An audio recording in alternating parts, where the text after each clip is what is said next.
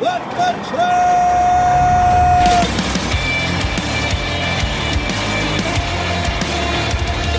You are listening to What the Truck. Are you ready to truck it? I'm Dooner here with Michael Vincent, the dude, and a special guest co-host. Introduce yourself, young man. Uh, my name is Bill Priestley. I produce Freight Waves now. You produce Freight Waves now. I do. How did you get in here without a beard? uh, it's a good question. I actually shaved this morning on accident. I'll tell you how he got in here with that. Bill's been doing great work on Freight Waves now. Uh, Appreciate they that. recently relaunched the program. They redid it, and they put some new segments that Bill is championed on there, which is the roundtable and Freight Waves mailbag. He's been doing awesome work there. He's Mm-hmm. going to do a little bit of a roundtable with us here, so you can see what's offered on Freight Waves now. And uh, thought it'd be great to introduce you to our audience here, Bill. I appreciate. It. Yeah, no, I've I've been in media for geez, twenty five years. Yeah. and uh, just I mean, this is this is uh, you know a dream gig to come be able to come and kind of headline or not headline, but head up a show and, and produce it, and uh, so we're having a lot of fun. So when you were in media, you weren't in freight media though, were you? No, it wasn't in freight media. Most, mostly uh, mostly sports and some news there as well. Yeah, You were a sportscaster, right? Yep. Yep. And you still do that? Or I do do that. Yes. Yeah, Like pickleball? What market were you in? pickleball. Yeah, Major Uh, League Pickleball. I've been all over the place. I've been in uh, Indianapolis, or at least in Indianapolis, North Carolina, South Carolina, Tennessee, a little bit of Georgia. you got a little affiliation with the Campbell uh, Humps, right? I do. Yeah, I was there for eight years. All right. Sal honest with me, Mercogliano. Met Sal Mercogliano over there as well. What, what was Andrew Luck's problem? Uh, I, I don't know. I can't answer that one. There, I'm, you know, I was I was actually there um, in, in Indy uh, before he got there. Oh, So, okay. I was, so Manning Pey- Manning was still there. Yeah. Oh, okay. Manning. There you go. Who is the guy that was on there? That was it Marvin Harrison that everyone thought was like this silent great receiver, but it turned out he was running like this network of, of like thug down car washes. Yeah, yeah. That that story did come to to light. That was that was an interesting. You know, I've caught everybody by by surprise. why- Really did. Yeah. Everyone thought Marvin Harrison was like he was kind of like like Art. If you remember Art Monk, he was like this Oh, sort yeah. of just like he went out there, he did the work, and he started in trouble. And it was like Yeah. Actually, in the background, he's like Walter White. Yeah. Why Yeah, are you dancing no. around the issue that Drew Brees is investing in the uh, Pickleball pickleball, league? That is pretty amazing when you I think about think it. it's crazy, man. Pickleball's taken off. We need for to some stop strange it. reason. I'm against it. I'm against Yeah. it. They Well, must be okay. stopped, pickleballers. You know, I'm indifferent to it, but yeah.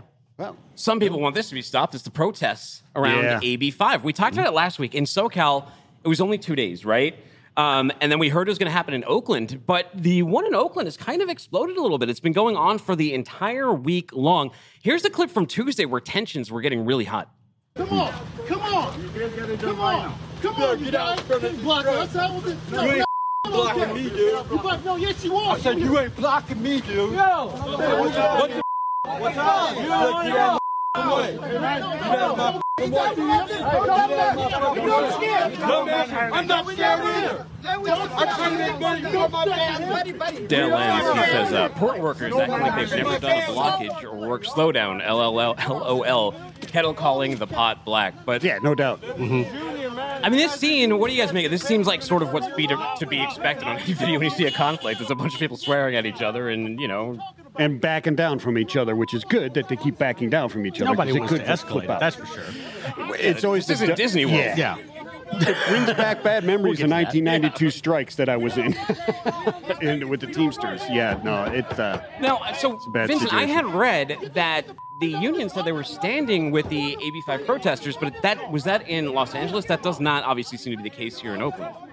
Yeah, I don't know. I, I, I that's straight because their official uh, uh, document that came out is that the, the ILWU was in uh, support of AB5, but then their workers were not crossing the picket or protesters. They were standing in unison with them. They've got, they've and got now a very fighting. interesting dynamic going on there Yeah. because you've got you've got obviously if AB5 goes through and it did, and, and you have uh, uh, owner operators becoming employees, that obviously increases the numbers of the union, and they right. would they would appreciate that. However, at the same time, these guys that are protesting AB5 are basically anti-management. Yeah. So that's so they they feel for them on both sides of that coin. Well, I think you could also be sort of pro worker choice, right? Yes. And support this. You could be in a union, but understand that in terms of laws, in terms of global scope, in terms of your own ability and flexibility to move between jobs, Yes. you may support that worker choice. So just being part of a union doesn't necessarily mean you are against other workers who may not be in a union standing up for their rights. Uh, see, I agree with you. I think that's a good point. The the ILWU guys, they knew what they were getting into when they took those jobs, right? They took those. These other guys chose not to, and now they're being forced into it. So I think you're right. I think it's support of that as well. Well, I don't. Maybe they're listening to what the protesters said because this is a video from about 12 hours ago. It was, this was we got one from yesterday. Here, show this clip. It's a lot less uh, dramatic than the one that we just showed. You just showed it. How was that? Not this one. The next one. Maybe they don't get it. Well, either way, take my word for it. Hopefully, they can find that one on the back. It's on the sheet in block two. Um, no sound. When they do find that one, you'll see that tensions have at least calmed down at the at the port a little bit. I am I am not sure if this is going to extend it? into next week. What do you guys? Oh, here it is. Say Here we go. Calm down a little bit. What do you think, Bill? Think we'll see us next week?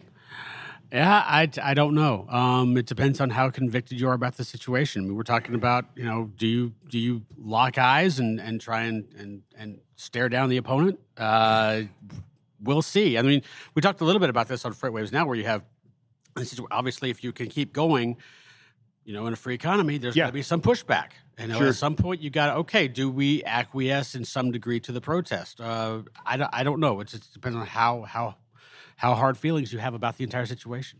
Well, we got a lot going on on the show today. Let's Yes, uh, get into it. Let's tip the band, and uh, we got uh, let's see. We got small shipper says they were screwed by TQL. Yeah. Talk about this big flower shipment. This is a Imagine great one. that. I'm really excited to see or interested to hear what happened here. We're talking about chasing talent in the brokerage world, uh, labor shortages hurting safety, ketchup spoons, Disney brawls, trucker pet adoption programs, and more. Sit tight. Tip the band right here. We got. Did you know that AIT Worldwide Logistics is one of the fastest growing freight forwarders out there? It's true. They grew by 400% over the last five years, earning a spot on Crain's Chicago Business Fast 50 list. How do they do it? by earning their customers' trust with cost effective, customized global supply chain solutions. Find out how your business can benefit when you visit. Tell them, dude. Hey, go to AITworldwide.com. I know my good friend Bill Priestley's going to do that. Sure. Absolutely. You know what else the Bill's going to do? He's going to lead a little roundtable here. Bill, show us what you Really? do with these roundtables. Really? Okay, we're going to do round It's a table. round All right, table. So let's do round table. All right. So we have uh, we got a couple of questions here, and I'll just throw them out. And uh, you know, this guy over here gets a little confused sometimes as to who I'm going to first. It's because I'm looking in here and you're Yeah. pointing the other way, and I, I, uh, I'm not that smart. All right. So let's talk about AB5 here for a second. Uh, let's say you're an AB5 protester in the Port of Oakland. Uh, how long would you continue the protest uh, and hold your position in Oakland, or um, how, uh, what would what would it take to get you to leave? I'll go with you, sir, first. I could do it as long as my wife let me. when she said get back to work, I'd have to get back to work. Uh, you know, if, if I was one of those workers, I'd be protesting pretty hard because I'm anti the man, anyways. And I would go as long as I could possibly do it financially. I think that's the issue: is how long can you go? Because they're not being supported by any uh, strike stipends from a union. no. Right on. So uh, as long as I can support my family uh, and keep them safe and do this, I'd be fighting this fight. All right, Dooner. Uh, you know, it's a tough one because you're there at the Port of Oakland, and it's like how. It's almost a question we just had in that when we looked at that video. Do you go into next week, and and what is the point? You know, who is who is listening now? They're getting media attention. They're getting people to to talk about it, and mm-hmm. maybe that. If you yourself are a protester, that gives you that positive feedback you need to see to stay out there. Yeah. But I don't know if this is a situation that's going to be won by protesting at the port. I think this is the first stage of just bringing awareness to it, bringing awareness to other drivers, bringing awareness to other gig workers. If actually, I've noticed recently um, because trucking's gotten so much attention to AB5. There's actually a lot of other independent gig workers who've been chiming in on like posts that we've been putting up, and other people have Yeah. talking about all of the other freelancers in there. So I think one thing that truckers should really consider doing is joining up with these other groups if they feel this way. Strength in numbers, build that collective. I mean, you already saw what happened with Uber and Lyft spending $200 million to get out of this thing. Right. Yeah. I've got a follow up comment. ahead. So, uh, D- Dooner, did I not see uh, uh, also there was a senator, uh, like a state senator or whatever, that was grandstanding on this topic as well, saying this should be brought back and we should be looking at this and possibly repealing that? Because that's another avenue. I agree with you 100%. Drivers, as long as you got that positive feedback, people are going to keep protesting, right? And so if they can join with other people and get that strength together and get a politician to also do that, now you've got something, right? Yeah. You definitely do that. What do you think on that, Bill?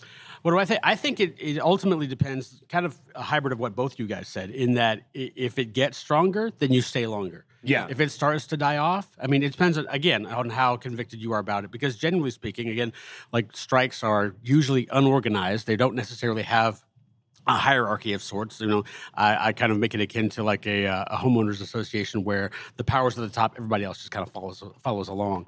Um, so it's going to depend on how things uh, play themselves out in terms of of how active everybody gets. Yeah, I mean, when you look at the numbers too, I mean, hun- a few hundred, a thousand. It, it, Yeah. it seems like a big number, but when you look at Well, if like 450 is enough to power down a port, yes. That's a big number. Ho- However, when you look at like the ILWU, you're Yeah. talking about like 110,000 members. Yeah, yeah, so yeah, yeah, when yeah. they want to strike, that that that is something that people massive. have to uh, have to listen to. Where I think, and especially being the Port of Oakland, people could be at least a little bit dismissive. But it'll be interesting to see what goes on next week. And um, I hope they at least get heard on this because it, it does feel like drivers got a little bit railroaded, especially the ones who want to make this choice. I, I agree with you. All I right, you want one more? Yeah, sure. Sure. All right. So 300 pot plants found in the back of a trailer during, get this, Safe Driver Week inspection in Canada, uh, where it's illegal. Uh, question What's your excuse for hauling it? Wow. Uh, oh, um, Yeah. At least I wasn't smoking it, dude. You know, it's in, there was a story here in the United States with these Idaho truckers, right? And they were moving hemp across state lines. And they Yes, got that's right. in big trouble with that. And marijuana is one of those commodities that the fact of the matter is, in some provinces, it is legal, right? In some cities, it is legal. And this is one of those things that drivers have to be aware of, though. Uh, as long as you're transporting a commodity like that in a country like Canada or the United States, where it isn't federally legal, you can always run into these types of troubles. I So thought my- it was. I thought it was nationally legal in Canada, though. I don't think it I don't think it is. Okay, everywhere. okay, well, uh, maybe then it is. I don't think dead, it is. Maybe yeah. on a medical level, but maybe Yeah. whatever he was carrying, Yeah, he, uh, he yeah. didn't have. Yeah, So these were excuse legit uh, plants, not necessarily refined to a. Oh, I got you. medicinal. I Yeah, got my you. excuse is Yeah. they put the wrong commodity on the on the BL. Yeah, I thought they were tomato plants, officer. They look like tomato plants. Maybe What they're your Buckeye excuse trees. be? Uh, I have. I, I know nothing. You I know nothing. I, I didn't break I the do seal, not, I do not speak French or English. Sorry. I don't know how I got to Quebec, sir. Okay, well, we have Mike We're in Canada. we have Mike Precia here. He's the CEO and president over at Fleetworthy Solutions, where you know what? They go beyond compliant, Michael Vincent. They He's do. also a Wisconsin alumni. We were talking earlier about how excited we are for college football season to start, even though it's more than a month away. But uh, how's Wisconsin looking? This year, Yeah. I think they're going to be pretty strong this year. They're they're a contender for the Big Ten for the, getting into that championship. What do you think, Mike? Oh, excited for the season to start. Our, our headquarters is not far from Camp Randall. I'm even wearing my Badger red. So yeah. I Do know, you do you're the jump around in the Do you do the jump around in the office every every afternoon? we try to. It's tough. Is that part of the summer where you you really just start longing for football to be back, and then you like look and you're like, man, over a month. But uh, good good to see it. What, what's been up with you guys over there? well, we continue to grow. Uh, you know, we're having a great year. Uh, you know, last time I was on, I told you that we're passionate about helping our customers. You know, go beyond compliance. So a lot a lot of work being done here at Fleetworthy.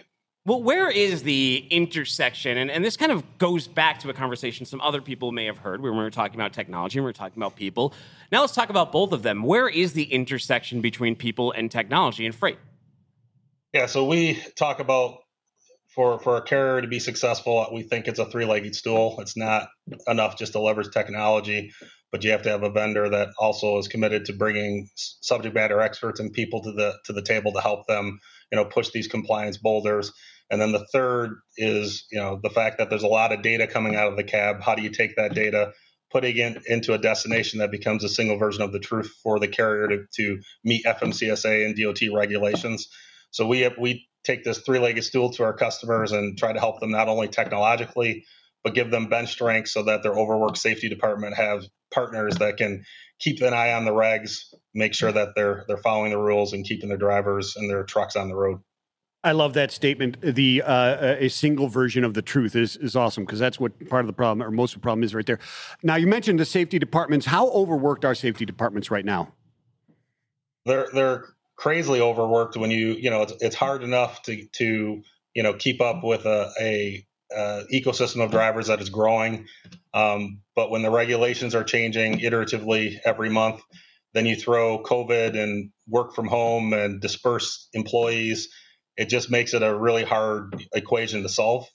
So Fleetworthy, since we've been in business, have, have taken this approach as we're not only going to deliver you technology, but we're going to give you these people that are involved and really focused on all the regulatory changes so that when they need help, they have a staff that can help support their safety department.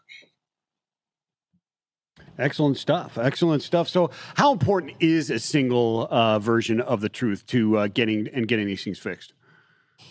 Yeah, I mean, when when the, the government knocks on the door because there's a perception that you've broken a rule or you you, you you're outside of regulations, you know, rather than having to go to all these different locations to figure out what the truth is, uh, using our platform, they really can get one snapshot and understand what the risk truly is. Uh, and then, like I said, with with our staff supporting them, um, we, we can turn that data into actionable data quickly uh, so that they can mitigate risk. And Mike, when you're looking ahead in this year, what do you think the biggest challenge will be? And we're coming off two very challenging years, but when you're thinking about the rest of the year for Fleetworthy, what do you think uh, your team will contend with or your customers will contend with? Yeah, I think our big the the things that we're seeing, um, driver shortage and the ability to to get an applicant in the cab as fast as possible is something that all of our our, our carriers are struggling with. Again, that's where having a bench strength of people to help you compress that time to get that applicant, you know, into your cab instead of a competitor's um, cab is very important. Um, you know, gas prices obviously is, is making carriers really want to understand the best routes to take when they're they're making deliveries and things. Uh, so our ability to help them with routing and things like that is another, you know, uh, situation that is on the front of mind of, of carriers we're talking to. Yeah, it absolutely is to gain those efficiencies and lower carbon emissions and get the uh, capacity actually utilized and in in the correct position. Well, you you mentioned here that you know the intersection of technology and people, right? And I contend that if you've got that data, that it can be a, an issue when you when you move forward, and there could be a uh, there could be a safety issue that is there, right? And you talk about the importance of those people being trained in that subject matter, right? How important is that to defending or proving your safety record? Hugely important, right? I mean, you can imagine all the data that's coming out of the cabs. If you look at, you know, carriers that have a substantive number of drivers and assets and the amount of not only driver qualification information and, and hours of service and fuel tax information, it's all coming out. If you don't have people analyzing it and making sure that, you know, you're within the regs, um, it, it makes it hard to respond when, when something bad happens. So our goal is to get all this data in one place, uh, layer on technology and our people expertise to make sure that at any given moment they know they're good. Gotcha. Wow. Excellent Uh, stuff. yeah, really important. I've got a stupid question. okay, what is it? I already spun it before Yeah. before we went. I mean, well, it's more of a it's more of a uh, a, uh, a a trivia question about Okay. Wisconsin football. What year did they win their first game, and what was the score? You- Now, if I would have known these questions, we're, we're gonna. I would have done some studying. I, I was- have no idea. It was 1890, and they won 106 to zero over Whitewater Normal. Go Badgers! I'm writing well, Mike, what do we have to look forward to coming out from Fleetworthy um, as we move forward? So, you know, we released our, our CP Suite platform at the beginning of the year. Um, this year, uh, we're really working hard to make sure that the the dashboards and smart tiles and things that that we're creating for our our customers, you know, give them actionable data right at their fingertips. Um, so you're going to see a lot of functionality in our platform uh, over the next couple of quarters. Uh, so we want to make sure that you know we're helping our, our carriers and our customers be compliant. Um, and you know you'll see us do a lot of interesting thing from from a mobile technology perspective, uh, giving drivers you know the ability to really um, interact with our platform seamlessly, um, making sure that you know they're compliant and they can spend their time you know doing their job rather than worrying about jumping through hoops to staying compliant. Very well spoken, well said, Mike. Thank you. Love it. Thank you very much for coming on the show. We look forward to seeing what the Badgers do this year in college football. We just look forward to it being Awesome. back in general. Take care, Always sir. enjoy being with you guys. Have a great. Take it easy. Good stuff out of him. Seems Yeah. like he's gonna have a nice weekend. Now, Bill, tell me. So Yeah. you're relatively new to freight, right? Relatively, yeah. Is there a story that has really sort of struck you or really captivated you so far that you guys have covered over on now? Gosh, there have been so many. Yeah. Uh, well, certainly the the way that the entire industry has reacted to the pandemic, and then also obviously what came out of that with stimulus, and then uh, LA Long Beach. I mean, just that entire uh, issue is something that's going to like we talked about it on Freight Waves. Now it's it's the rock that was stone that was thrown into the placid lake, and now everything's rippling and rippling and coming back to the center, and nobody really understands what's going on, which I think makes the industry. Number one, entertaining to cover, as you know. Yeah. Uh, and and two, uh, it brings up a whole lot of different storylines, especially, of course, as we're talking about moving into these new areas of coverage, uh, where you're talking about innovation, where you're talking about autonomy, where you're Yeah. talking about technology, and how much of that is going to come in. You're also talking about a um, a, a- workforce that is aging, uh, that needs to be replaced, Yeah. and you know you have baby boomers that are retiring at ten thousand a day. Yeah. Uh, so, Yeah, and yeah, that's something that we're right. going to talk about on Freight Waves now on Monday. But um, that's that's an issue. I mean, this this is no, as many people have said, there is no new normal, and I don't think there's going to be a normal for a long time. Right, and, and it's the is it, it- it- how how impressed were you to find out just how important the issues are? There's almost nothing superfluous about the logistics industry and what's going on to it. Even small strikes that are out there can affect thousands, if not millions, of people out there, and and the future, right? And the safety and security of our country really relies on a sufficient supply chain. When you when you think and not only it, that, right? but on a world scale there as well. When you're talking about Russia, Ukraine, Sure. uh, and what what's going on in that re- respect to uh, to Ukrainian grain that usually goes to Africa and the Middle East to help feed those populations. Now that's not happening, Right. Uh, and and who, that will cause worldwide ripples uh, in the economy as well. So yeah, I mean you're exactly right. One little thing, you know, can trip the dam uh, and and cause a massive flow yeah, in one direction. yeah, that butterfly wing. Oh yeah. right? That, Yeah. that that affected, and even not even just here, like you said, right? Because right now we've got the ILWU going on, we got the railroad issue that's going on, we got AB five that's going on, Mm-hmm. and all this crap that's going on, quite frankly.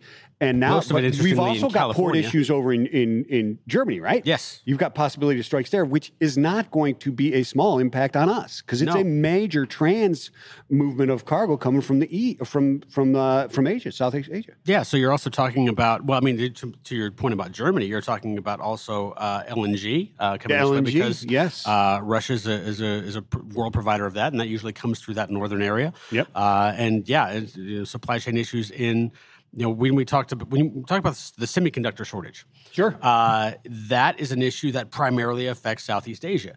And that in terms of getting those chips over here. Now you're looking at companies trying to nearshore and going to Mexico and going to uh, southern um, um, southern Arizona uh, Yeah. to, to build stuff over there. So yeah, you can see how just a little a little change in you know maybe just you know a, a fire at a semiconductor plant can throw everything off.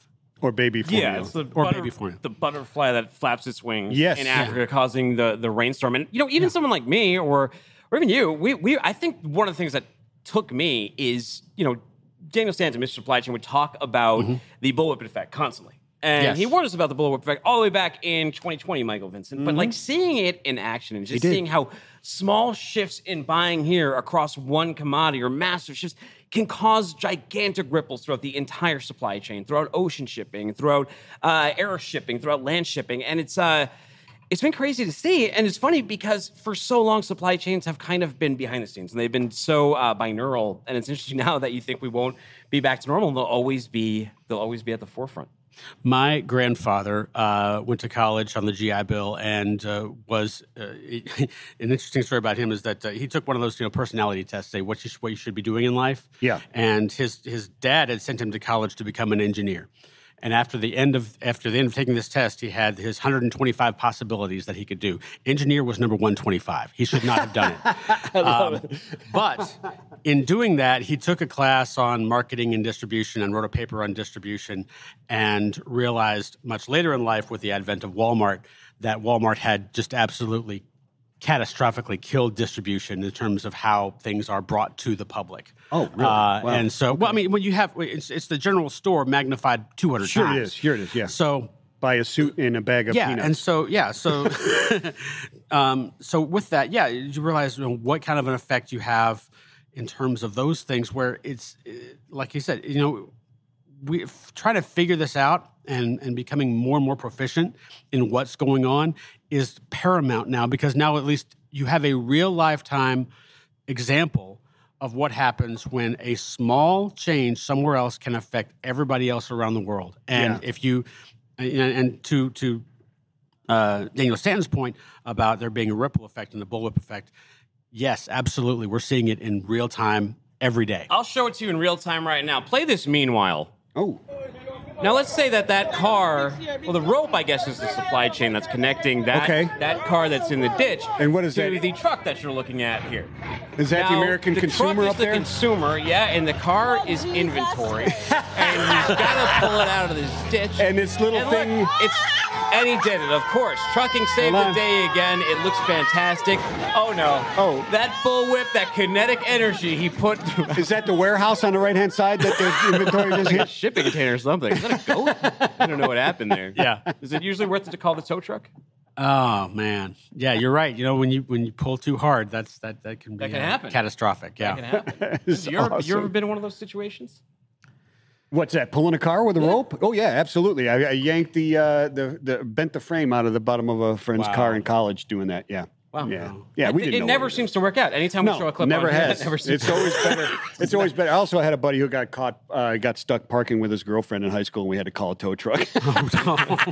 they tried.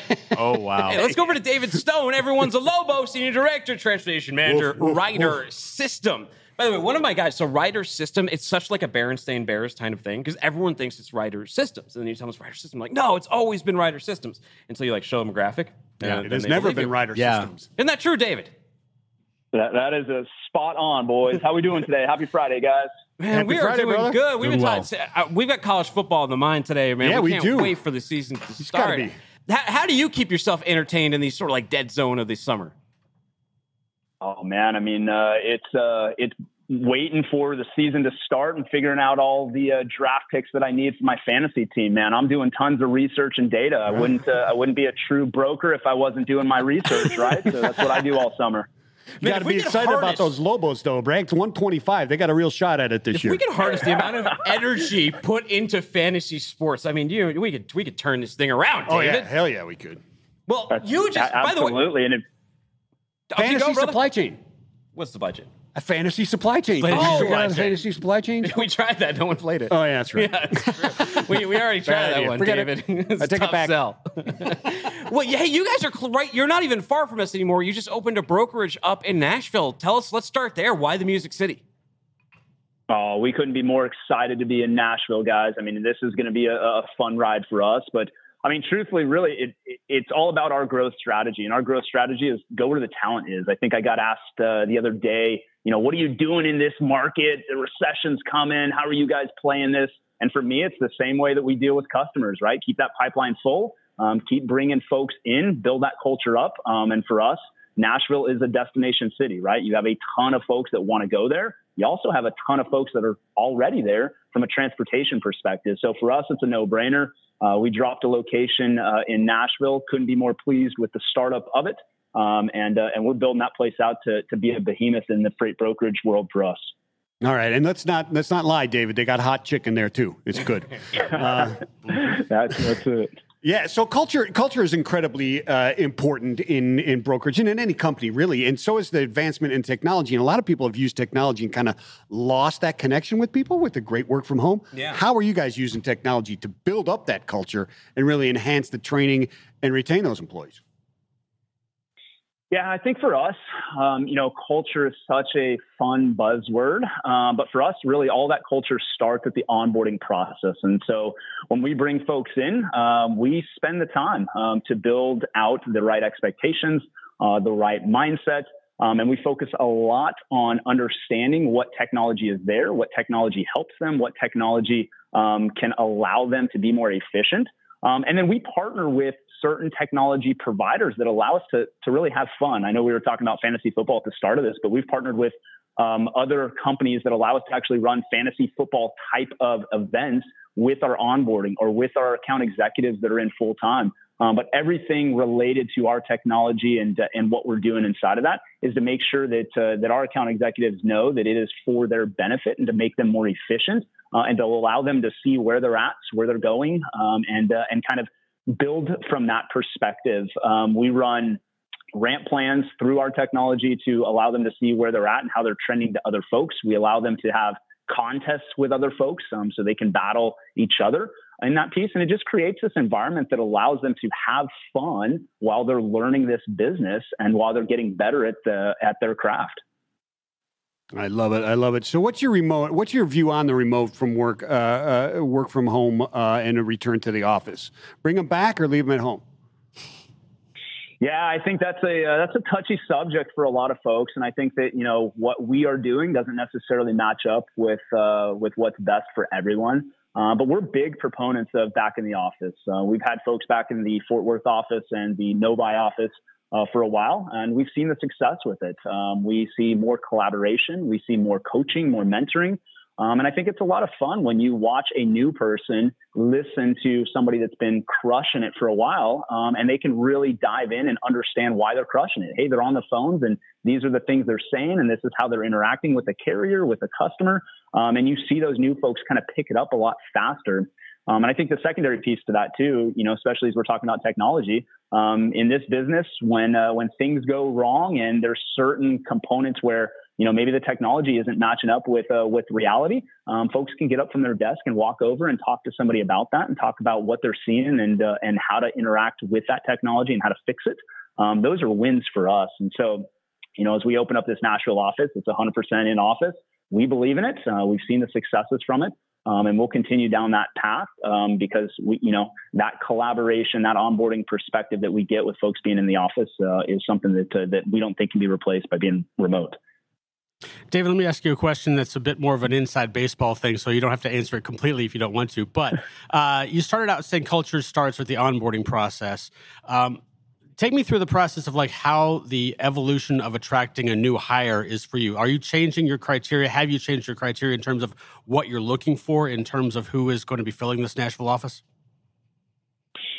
yeah, I think it's a good question. I think when you look around at characteristics of good freight brokers, um, there's a couple that constantly come up. Um, ownership is a big one. I mean, this is logistics and things go wrong, and your ability to own an issue uh, is going to allow you to uh, satisfy that customer's needs. Um, and customers are going to pick up on that. So we look for a lot of that type of characteristic. Uh, we look for folks that uh, that pay attention to details. Uh, but at the end of the day, I mean, we look for folks that want to hustle, that are in it to win it, um, and are looking for new ways um, to really, um, you know, build out their uh, their ability to talk with folks and build that trust. Um, that's really what we're selling at the end of the day is that trust. So those are the things we look for. I think from the standpoint of types of folks that are out there, obviously. Uh, we go very heavily into entry level type of positions and we, we recruit very heavily in that, looking for kind of those same characteristics. Uh, but we also look for folks that have been in other industries and other uh, environments um, that uh, that have some of those same characteristics. Um, and we've been very successful in, in being able to, to, to kind of scoop some of those folks away from other industries. So it doesn't necessarily just have to be transportation logistics professionals. We're looking for folks that really meet certain characteristics that we think are important. And once we find them, regardless of where they're at and what they're doing, um, then, uh, then those are folks that we want to bring into the brokerage. David, yeah, i very well said. Thank you for coming on the show today. We we appreciate uh, all you said here. It's very cool that you're in the neighborhood, a little less than two hours yeah. away. Everyone's a Lobo. Go check out Ryder System, and you have a great weekend. You too, guys. We'll talk soon. We will. Take care. All right. All right, let's tip the band again. We got. Uh, do you remember what Vaughn Moore from AIT said last time he was on the show? Yes. He said, "Bigger isn't better. Better is better. He's right. Whether it's new offices in India, expanded life science operations in Europe, or acquiring one of the best final mile providers in the U.S." AIT's exponential growth is driven by anticipating and responding to customers' needs. Discover how they can help your business gain fast, streamlined access to new markets at, tell them, dude. Hey, go to AITworldwide.com. Bill, I don't know why you're not listening to me. Go to AITworldwide.com. History lesson, Michael soon- Vincent. For over 35 years, Fleetworthy Solutions has provided a single source of solutions to help monitor and manage DOT compliance while mitigating risk for private and for hire carriers. With advanced technologies and exceptional client services, Fleetworthy becomes an extension of your team to help your company go beyond compliant. Excellent stuff. I didn't get the cue there on that, so I'm sorry. The beyond compliant one. you have to just be a you have to be a frequent listener to know right. that one. Yeah. All right, so now we have the founder of Plants Without Borders on Mark Javier. He reached out to me recently and he told me this story about how they're a small shipper. They have this big shipment of uh, of perishable goods. Their goods, TQL, mega broker, made a big mistake on it that seems like it was their fault. And there's been some drama since. So we're going to find out what can happen to small shippers here. Mark, tell. Uh, thanks for coming on the show. Hey, how's it going? Thanks for having me. Yeah, we're happy to. Before we get into all of this, what is Plants Without Borders? Give us a little background on what you all do over at that company. So, we're a global online wholesale marketplace for plants. So, we connect buyers and sellers of plants all over the world. Right now, we're focused on bringing plants in from Southeast Asia and Latin America and letting greenhouse growers and uh, independent garden centers have access to that inventory. Very good. And so you, you you do you do some imports, and you had you had you ran afoul of TQL according to this message you sent me. Give us a little background there. What what happened, and what was this incident all about? So, yeah, we basically connect small farmers to businesses in the U.S. Uh, this buyer was a retailer in Rhode Island. The supplier was a small farmer in rural Indonesia. And we had hired TQL as the freight broker to bring the shipment into the country. They had uh, incorrectly filed the online system, uh, the document summary basically, and they didn't provide our import permit.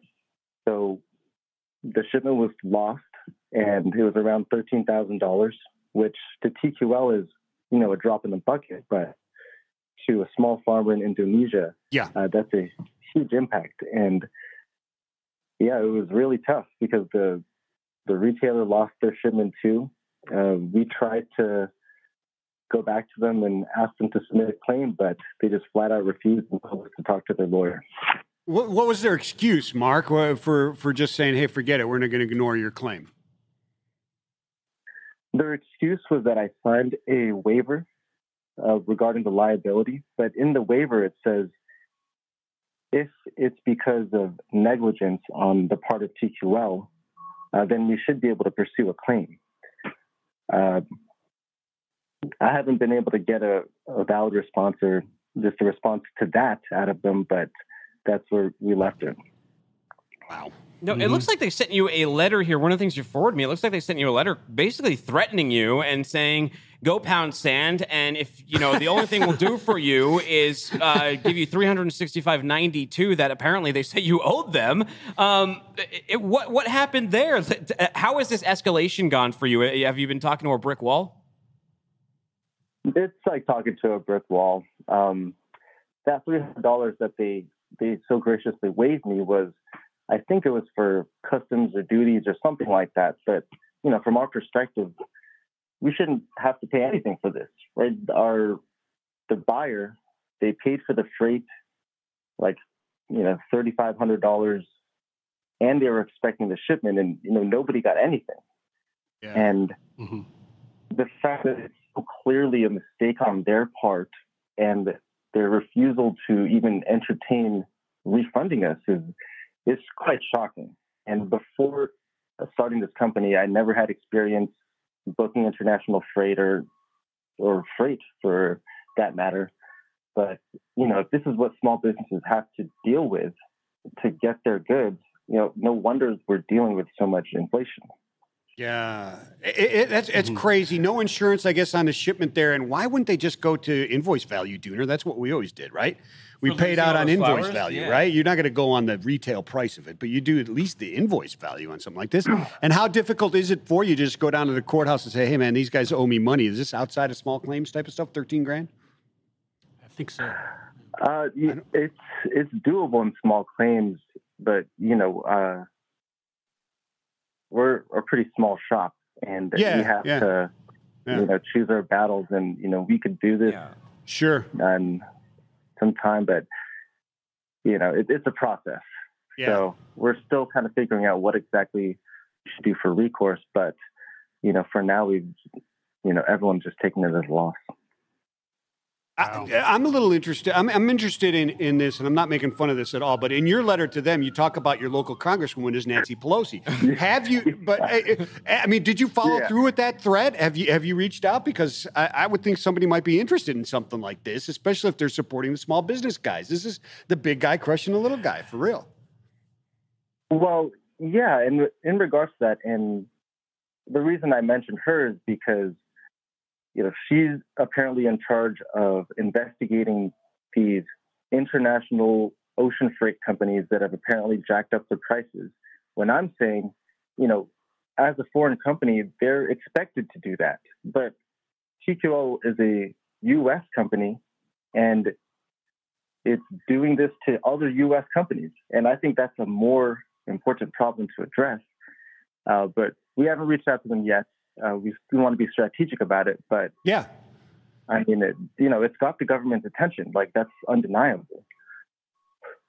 I think it's a legitimate thing that could gain steam, right? I mean, i- i- if you're, Catch you're somebody on the right day, absolutely. Yeah, it, it absolutely it absolutely could. You actually did you start the GoFundMe and try and fight this type of stuff? Are you starting? Are you are you like being an advocate or are you are you taking action and activist against this type of stuff? Not maybe not your thirteen grand in particular, but everybody, uh, uh, you know, industry wide.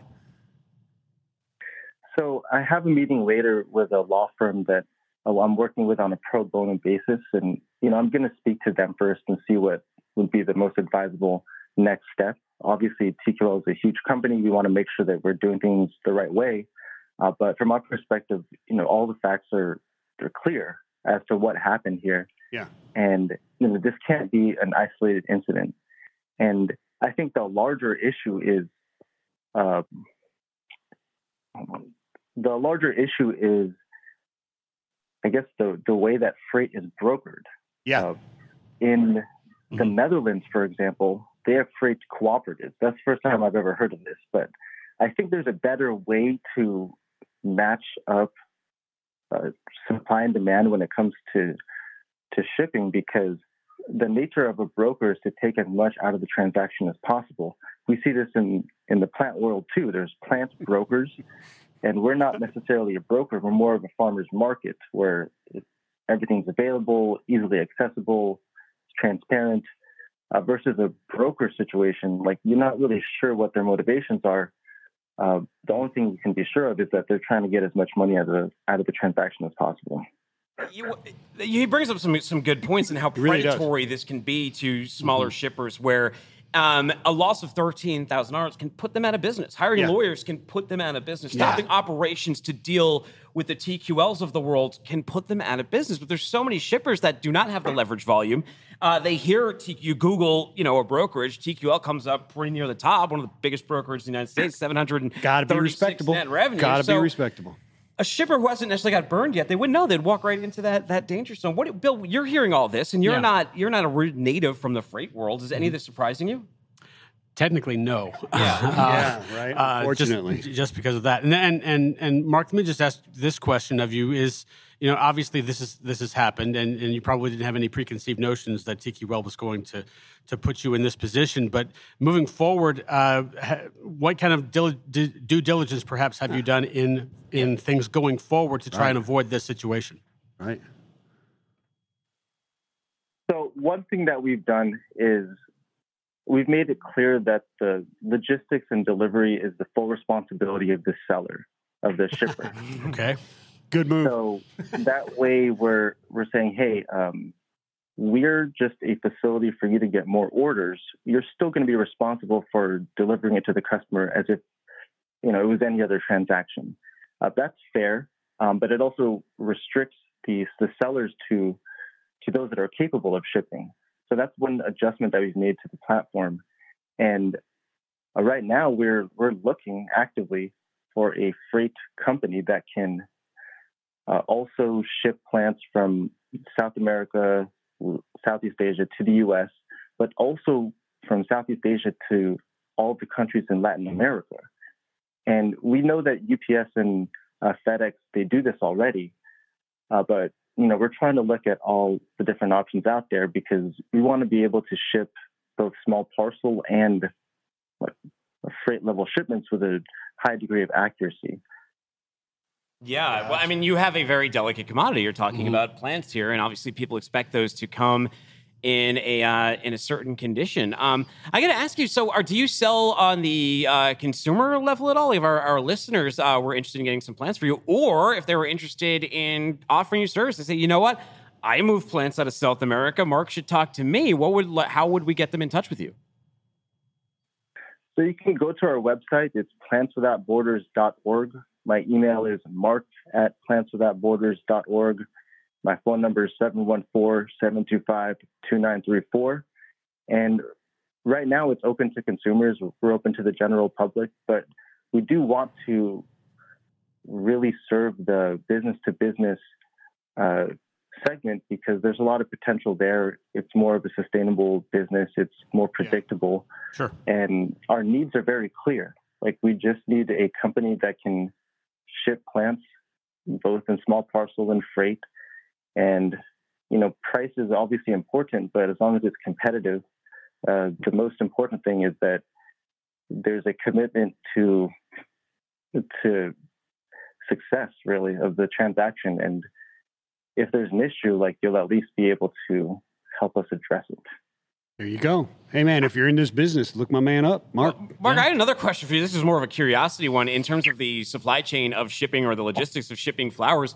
What uh, what ones do you do you love for for that method? What's what ships well, or what kind of flower do you just do you love selling, or what kind of plant do you just love selling? Well, I love selling the plants that do well in shipping. Uh, so the ones that uh, basically are, are hardier. Uh, they're not as sensitive. Uh, the anthuriums do really well. If you look on our website, uh, you can see a bunch of pictures of them. But really seeing the customer's reaction when it's really fresh and it's like new, like that's like that's gold yeah. right there. Like that gives us a lot of value because you know I can say with a high degree of certainty that like, yeah the farmers in Thailand are not going to connect to the growers in Yucaipa. Are, are there like uh, are there like plant puppy mills out there? Are there like uh, plant places oh, where you should just not buy to, or scammers yeah. out there? Like I bought a crepe myrtle tree, but it's a crepe myrtle, yeah, but it's spelled with a K, type of thing. Oh, like knockoff plants? Yeah, knockoff yeah. plants or scammers. Well, yes. Uh, the reason I started the company was because one year ago there was this huge asset bubble in plants, and people started buying plants from farmers in Indonesia on Facebook. So all the things that we're dealing with, uh, basically everyone was running into one year ago. And when I saw that, I said, "Hey, I can create an alternative regulated trading venue because these are, you know, these are regulated commodities that are perishable." and there needs to be professionals handling this. So I created this company to to create that venue. Well, Mark, we, we like to hear it. Hey, listeners out if out there, if uh, you can help Mark in any way, you need some plants, or you can handle his logistics, right? And you put him in a better place than TQL got him. Right uh, by all means, please reach out. Mark, thank you for your time today. Sorry this incident happened to you, and I hope you have better luck moving forward. Oh, thanks a lot. Thanks for having me. Take care, guys. Have a great rest of your day. You too. Take care. Now, Vincent, he brings up a good point there, and, and Bill, and it's it's that position that the small shipper is put in, and a lot yeah. of there they kind of enter this blind, and it can be very predatory. And I'm not saying TQL is always predatory, though. In this situation, it does seem like they were, and he may find support in others who've been through a similar suggestion, a similar position as you, as you recommended, Bill.